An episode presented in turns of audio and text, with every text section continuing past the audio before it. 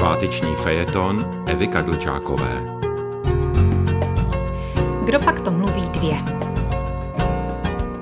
Možná jste slyšeli minulý fejeton, možná si pamatujete i ten starší, ve kterém jsem vám líčila, jak za mnou můj prvorozený vlezl jednou ráno do postele, zálibně si mě prohlédl a poeticky pravil. Evi, dívko, ženo, byly mu tři roky, znal mě jako maminku a ostatní paní jako tety a babičky, takže jsem si s pusou od ucha k uchu marně lámala hlavu nad tím, kde se to v tom klukovi vzalo a kdo nebo co teď z něj vlastně promluvilo.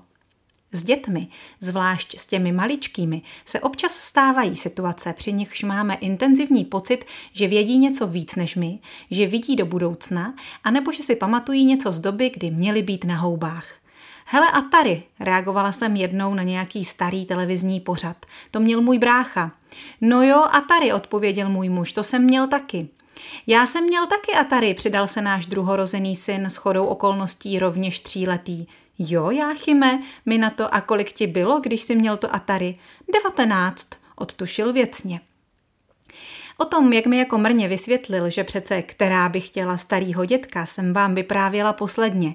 Jindy jsem ho držela v náručí, u závěsného kalendáře jsme stáli, zakýval jím na stěně, zrovna takhle v létě to bylo a povídá věštecky, potopně budou, bim bam, bim bam.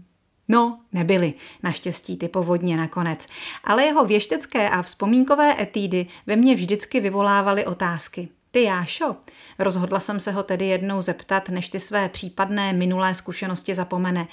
Pamatuješ si na to, když jsi byl na světě minule? Jo, řekl lakonicky. A čím jsi byl? Prezidentem. Prezidentem? Hm, a jak jsi se jmenoval?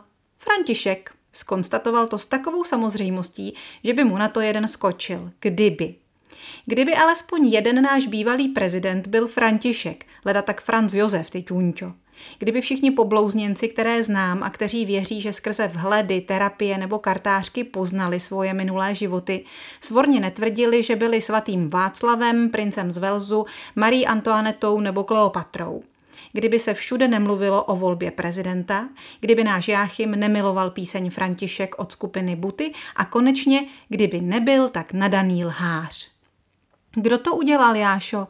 Kdo tady rozsypal ty kolíčky a naházel je na balkón k sousedům? Šimon, zvedl pohotově půcek vinu na téměř dospělého bratra a pro větší důvěryhodnost dodal, je to blbec. Ani jsem ho nepotrestala, lámala jsem se v pase a uznala, že v našich dětech se k nám historie skutečně vrací jistým způsobem. Naši se kdysi taky zalikali smíchy, když jsem domů z první třídy přinesla znovu podepsat notýsek, do kterého jsem ve škole za tatínka velkými neohrabanými písmeny vepsala Václav Jarolím.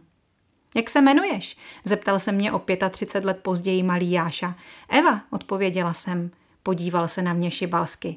Eva nebo Vašek?